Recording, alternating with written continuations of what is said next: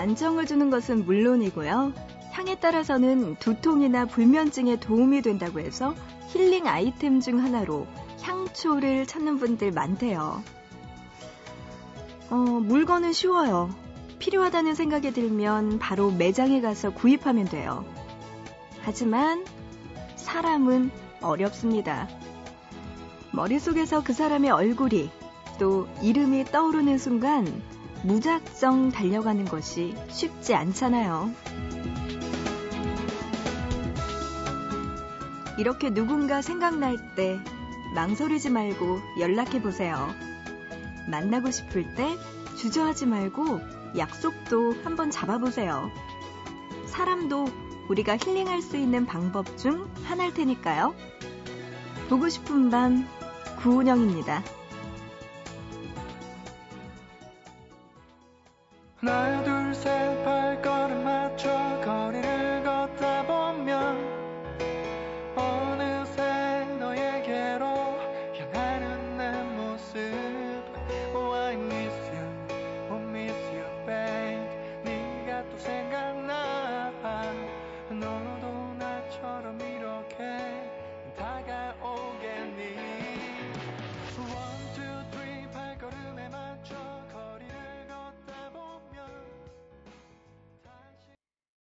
1월 15일 화요일 보고 싶은 밤 시작합니다. 오늘의 첫 곡은요. 윤건의 걷다로 시작했어요. 음, 오늘도 보고 싶은 밤 여러분과 함께 이야기 나누고 신청곡들 함께 듣고 싶습니다. 여러분들 저에게 보내주세요. 문자는요, 짧은 문자 한 건에 50원이고요. 긴 문자 한 건에 100원의 정보 이용료 추가되는 샵 8001번으로 보내주시면 돼요. 인터넷 하시는 분들 지금 보고 싶은 밤 구운영입니다. 홈페이지 들어오셔서 사연과 신청곡 게시판 그리고 미니 게시판 있고요. 스마트폰, MBC 미니 애플리케이션으로도 보고 싶은 밤에 참여 가능하니까요. 여러분들 지금 보내주시기 바랍니다. 여러분의 이야기 기다리고 있을게요. 자, 오늘 또 노래 두 곡 듣고 와서 본격적으로 보고 싶은 밤 단어 사용 설명서 시작할게요. 노래는요, 아홉 번째 Work You Home 이 노래 먼저 듣고요. 이어서 마룬5의 Won't Go Home Without You까지 두 곡 들어보시죠.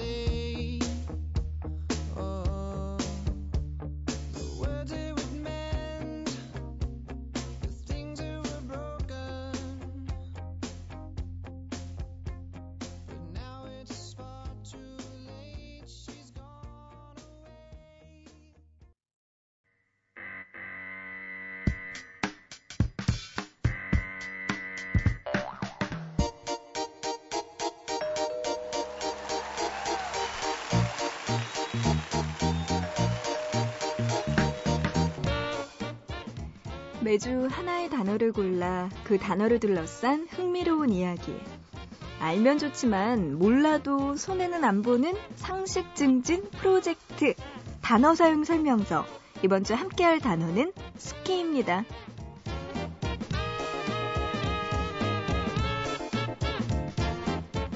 겨울 스포츠의 꽃 하면 뭐가 생각나시나요? 하얀 설원 위에서 눈길을 가르며 미끄러지는 스키가 빠질 수 없겠죠? 흔히 스포츠의 한 종목이라고 생각하는 스키는요, 오래전에는 사람들의 교통수단 중 하나였어요.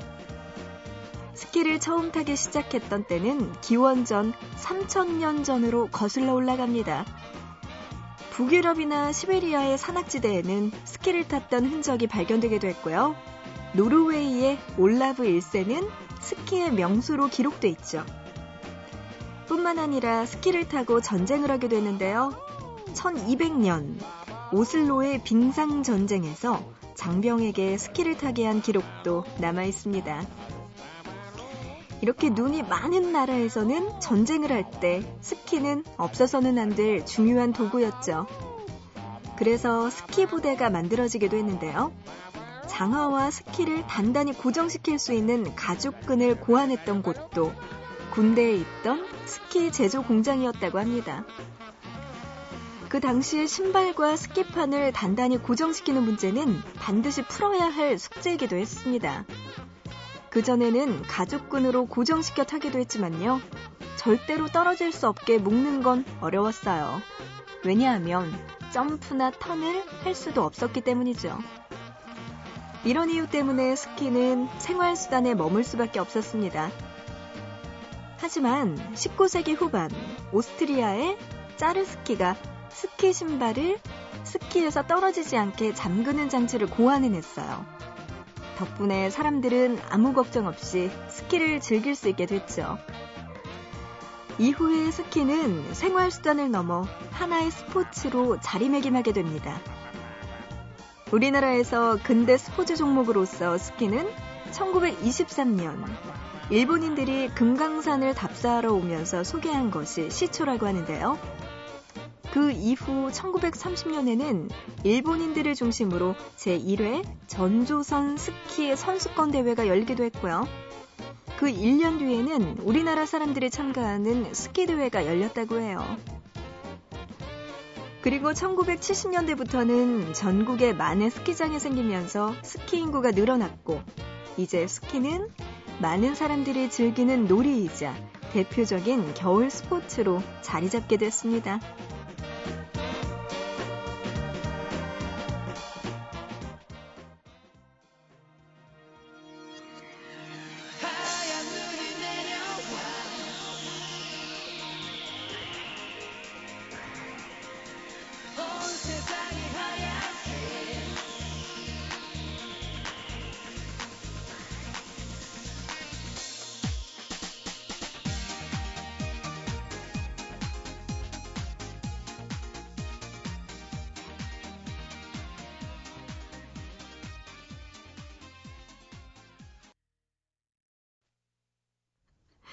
네, 단어 사용 설명서 오늘 스키와 관련된 이야기 나눠봤고요. 김민종의 하얀 그리움 듣고 왔습니다. 이 노래가 스키장에서 그렇게 오랫동안 사랑을 받았던 노래라고 하는데요. 네. 오랜만에 김민종 씨의 목소리 듣고 왔네요. 문자를 6934님, 아일랜드로 워킹 홀리데이 준비 중입니다. 그런데 주변에서도 말리고요. 유학원에서도 힘들 거라고 하네요. 가기 전부터 김 빠지고 설렘이 점점 두려움으로 변하고 있어요. 마음이 너무 복잡해요. 하셨습니다. 이 뭔가 일도 하고 싶고 가서 어학연수도 하고 싶고 이, 이런 마음으로 워킹 홀리데이 준비하실 텐데 주변에서 이렇게 말린다면은 진짜 가기 전부터 좀 걱정되겠네요. 음, 근데 어떻게 해야 될까요? 저는요, 좀 아쉬운 게 제가 학교 다닐 때 여행도 조금 해외로 많이 다녀보고, 뭐, 고생도 해보고, 뭐, 이랬어야 되는데, 그냥 그렇게 집 학교, 집 학교밖에 안 다녔어요. 그러다 보니까 사회 경험할 때도, 아, 예전에 좀 많은 경험했었으면 좋았을 텐데, 라는 아쉬움이 남거든요. 그래서 저는, 음, 6934님 생각대로 한번 해보시는 것도 좋을 것 같아요. 고생도 할 수 있겠죠. 하지만 그게 다 남는 건데요. 일도 하고, 어, 어학 연수 겸 또 공부도 하고 이것저것 다 할 수 있는 일들. 또 젊을 때 아니면 못 하잖아요. 그러니까 잘 생각해 보시고 저는 그래도 과감하게 간다의 한 표 던집니다. 제가 못했기 때문에요. 0199님, 전 공대생인데요. 노래하는 게 너무나 좋아요. 뮤지컬 배우가 너무나 하고 싶습니다. 하지만 도전은 너무나 어려운 것 같아요. 하셨어요. 뮤지컬 보고 나면은 정말 뭔지 모르게 짜릿짜릿하죠? 네, 거기에다가 또 0199님은 배우가 되고 싶다는 생각까지 하시는 것 같은데, 어, 이건 뭐 어떻게 해야 될까요? 뭐 뭔가 연습하는 것 자체도 정말 힘들 것 같은데, 음, 저도 이쪽을 잘 몰라서. 어쨌든 공부를 해야 되나 아니면은 뭐 뮤지컬 배우를 위해서 노력을 해야 되나 이런 것들도 진로 문제가 가장 큰 걱정일 것 같은데요. 뭐든지 잘 하실 수 있겠죠, 0199님. 잘 생각해 보시고, 정말 뮤지컬 배우, 그냥 한때, 한철의 생각이 아니라면은 한번 도전해 보시고요. 한철의 생각이라면 접고 공부 열심히 하셔야죠. 어렵습니다, 도전은. 오구사사님, 전 연애하는 것도 사치인 것 같아요. 돈도 아깝고, 시간도 아깝고요. 빨리 돈 모아서 부모님 편하게 해드리고 싶은데 쉽지가 않네요. 하셨어요. 요즘 삼포 세대라는 말이 있죠. 연애, 결혼, 출산. 이거 세계를 포기하는 20, 30대가 늘고 있다는 이야기. 기사를 통해서 우리도 참 많이 접하게 되는데요. 아, 정말 사회적으로도 문제고 개인적으로는 또 얼마나 힘든 일인지 모르겠습니다. 5944님 같은 분들 정말 많아요. 저를 비롯해서 지금 20, 30대가 같이 고민하고 해결해야 되는 문제가 아닌가 싶습니다. 아, 연애하는 것도 사치인 것 같은 생각이 드는 현실 너무나 가슴이 아프네요. 어, 그런가 하면은 0758님은요, 국가고시가 얼마 남지 않아서 공부하면서 듣는데 좋다고 하셨어요. 사실 문제집 채점하다가 좌절할 뻔했는데 기분 좋은 힘이 난다고 마지막까지 힘내서 합격했으면 좋겠다는 그래도 희망찬 메시지 보내주셨네요. 그래요. 국가고시 얼마 남지 않았다고 하셨는데 좌절하지 말고 꼭 열심히 하셔서 합격했으면 좋겠습니다. 느낌이 좋죠? 노래 들을게요. 0758님의 신청곡입니다. 김윤아가 피처링한 쥐드래곤의 Missing You 먼저 듣고요. 이어서 MC 스나이퍼의 For You까지 들어보시죠.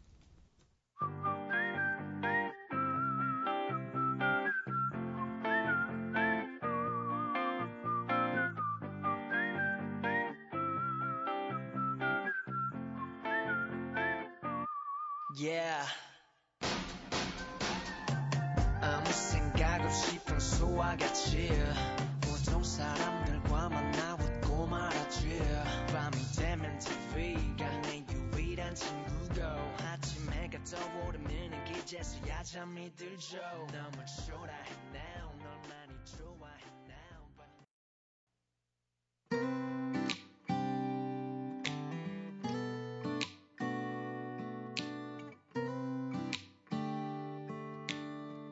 너를 위한 For You.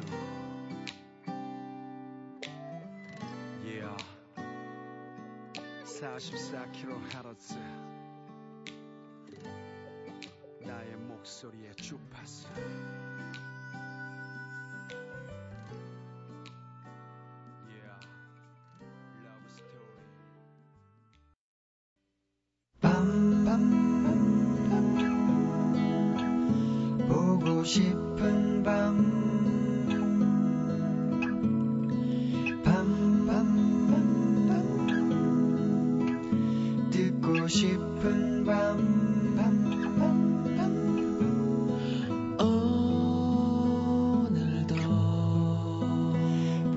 싶은 밤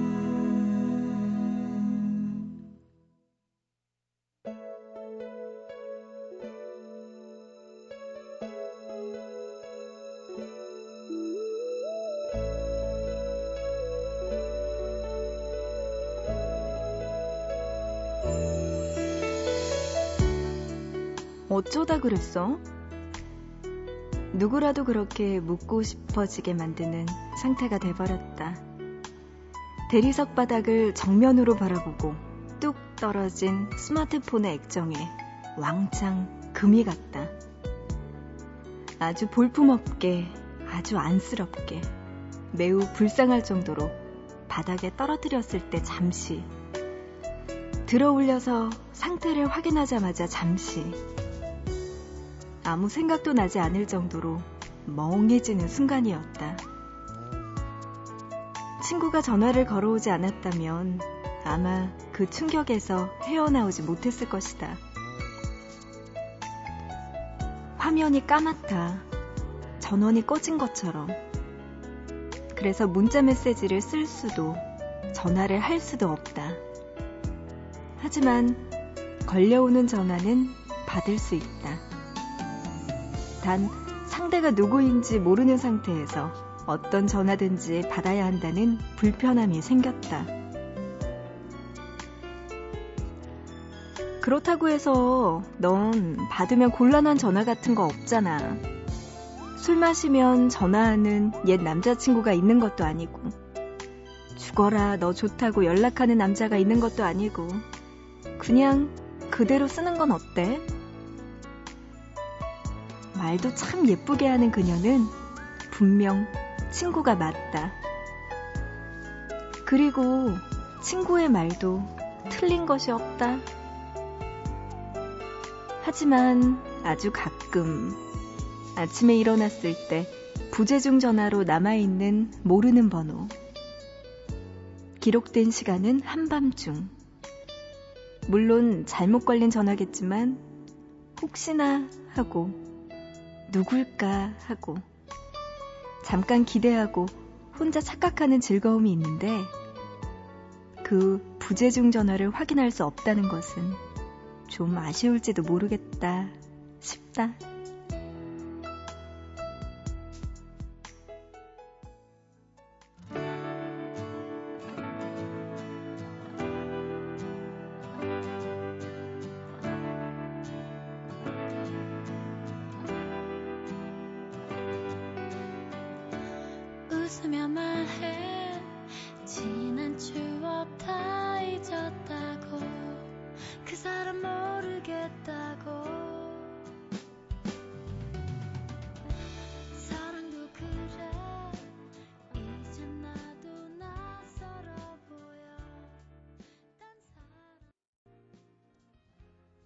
보고 싶다 이어서 박혜경의 다 좋아질 거야 노래 듣고 왔습니다. 휴대전화에 액정이 깨져서 누구한테 전화가 오는지 잘 모르는 상황. 이게 어떻게 보면은 조금 답답하고 귀찮을 수도 있고 또 어떻게 보면은 모르기 때문에 누굴까 하는 기대감과 설렘도 같이 가질 수 있을 것 같아요. 요즘에는 그 부재자 뭐 수신 전화 이렇게 수신 제한으로 돼 있어서 번호가 뜨지 않고 전화를 거는 방법도 있잖아요. 근데 거기서 또 하나 발전해서 애플리케이션 중에 이렇게 누구한테서 전화가 오는지 이걸 또 번호나 문자 같은 거를 다 찾아서 보내주는 그런 어플도 있더라고요. 음, 너무 많이 알아도 좋은 것 같지는 않아요. 가끔씩은 적당히 알고 적당히 모르고 넘어가는 게 좋지 않을까 싶습니다. 문자로 9374님, 배고파서 잠이 안 와요, 언니. 아침에 뭐 먹을지 생각하고 있는데 시간이 너무나 안 가네요 하셨습니다. 맞아요. 그럴 때 있어요. 배고플 때 자기 전에 내일 아침에 자고 일어나면 이거 먹고 점심에는 뭐 먹어야지 이렇게 생각하고 자잖아요. 아침에 자고 일어나면 왜 밥맛이 없을까요? 너무 안타까워요. 그럴 때가 있는데 아유 9374님 지금 너무 배고파서 잠이 안 오나 봐요. 네, 조금만 견디시길 바랍니다. 6924님 요즘 소녀시대가 하고 나오는 투톤 염색을 집에서 했대요. 머리카락 밑부분만 초록색으로 염색을 했는데요. 목에 초록색 염색약이 묻어서 안 지워져요. 당분간 목티만 입고 다녀야겠어요. 하셨습니다. 아, 투톤 염색. 네, 전문 용어 나왔네요. 음, 소녀시대가 요새 이렇게 하고 나오나 보죠?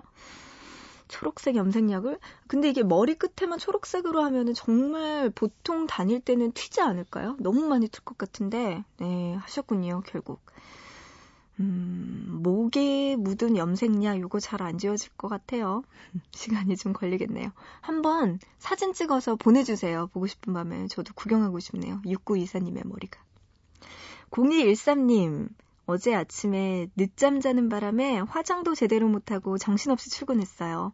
회사 사람들이 어디 아프냐고 안색이 안 좋다고 하는 거예요. 그래서 그냥 아픈 척 했어요.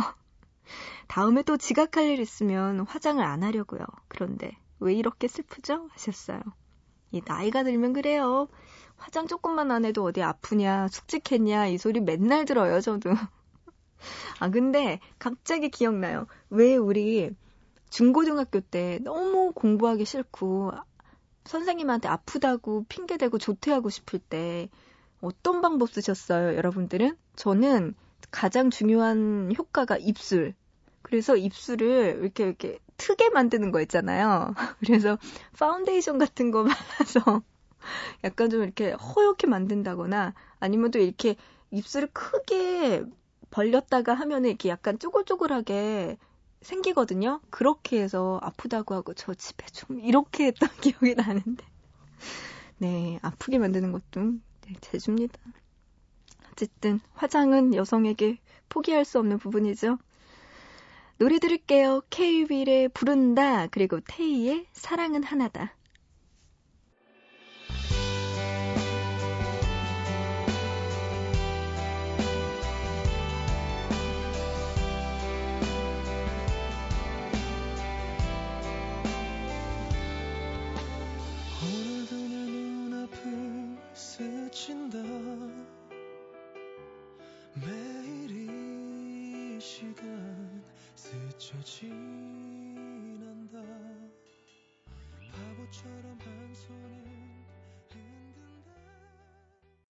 마음을 들어 막아도 눈물이 샌다.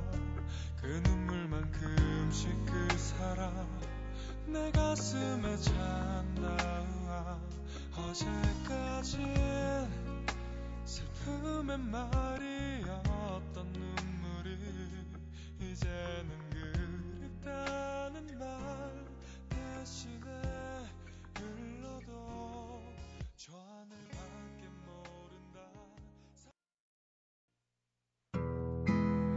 모두가 원하는 라디오 들을 수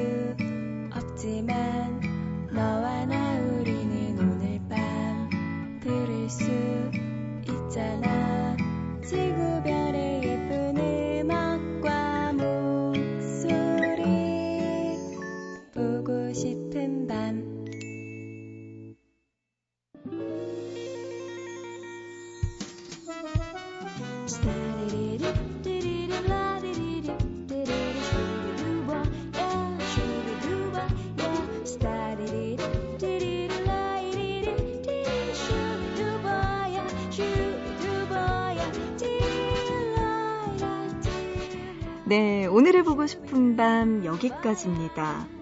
제가 얼마 전에 본 기사인데요. 행복과 연봉의 차이, 과연 상관관계가 있는가에 대한 이야기였어요. 근데 그 기사에 따르면 행복한 사람이 나중에 더 고액의 연봉을 받는다는 결과가 나온 거예요. 보통 우리가 생각할 때는 연봉이 높으면은 행복할 거라는 생각을 먼저 하게 되잖아요. 근데 그게 아니더라고요. 어, 10대 초반, 그러니까 한 16살, 17살 때 조사를 했을 때 행복 지수가 더 높은 사람이 10년 뒤에 추적 조사를 해보니 더 고액의 연봉을 받게 된대요. 아마 긍정적인 힘이 그 사람의 인생에 있어서 영향을 미치는 거겠죠. 뭐든지 생각하기 나름인 것 같아요. 기분 좋은 생각, 긍정적인 생각이 우리의 좋은 미래를 만들겠죠. 오늘 보고 싶은 밤 1시간 동안 전 참 즐거웠어요. 여러분과 좋은 이야기들 많이 나눴고요. 우리 또 이런 기분 좋은 마음으로 우리 내일 또 다시 만나자고요. 오늘의 끝곡입니다. 푸른 하늘의 겨울바다. 이 노래 들으면서 마칠게요. 우리 또 내일 다시 만나요.